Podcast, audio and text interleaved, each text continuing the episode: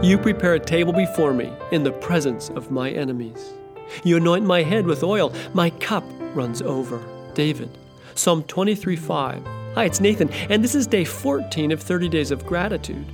From David's viewpoint in the shepherd's care, he could live out of lavish abundance, perfect safety.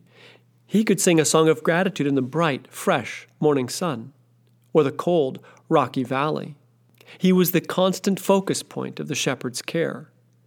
Even in the face of a fierce, unnumbered foe, he could eat at a table of plenty, in peace. His shepherd would provide, and he would relish it with gratitude, no matter the circumstances. For those wounds sustained in conflict, the shepherd's healing touch would soothe and close them. The child of the shepherd's care could live a life of unbounded peace and overflowing joy. He literally could not contain in himself the overflowing abundance of divine kindness to him. It was everywhere he turned the green meadow and quiet stream, the dark, haunting valley, the table of plenty on the enemy's doorstep. Today, remember to add to your list three new reasons you're grateful.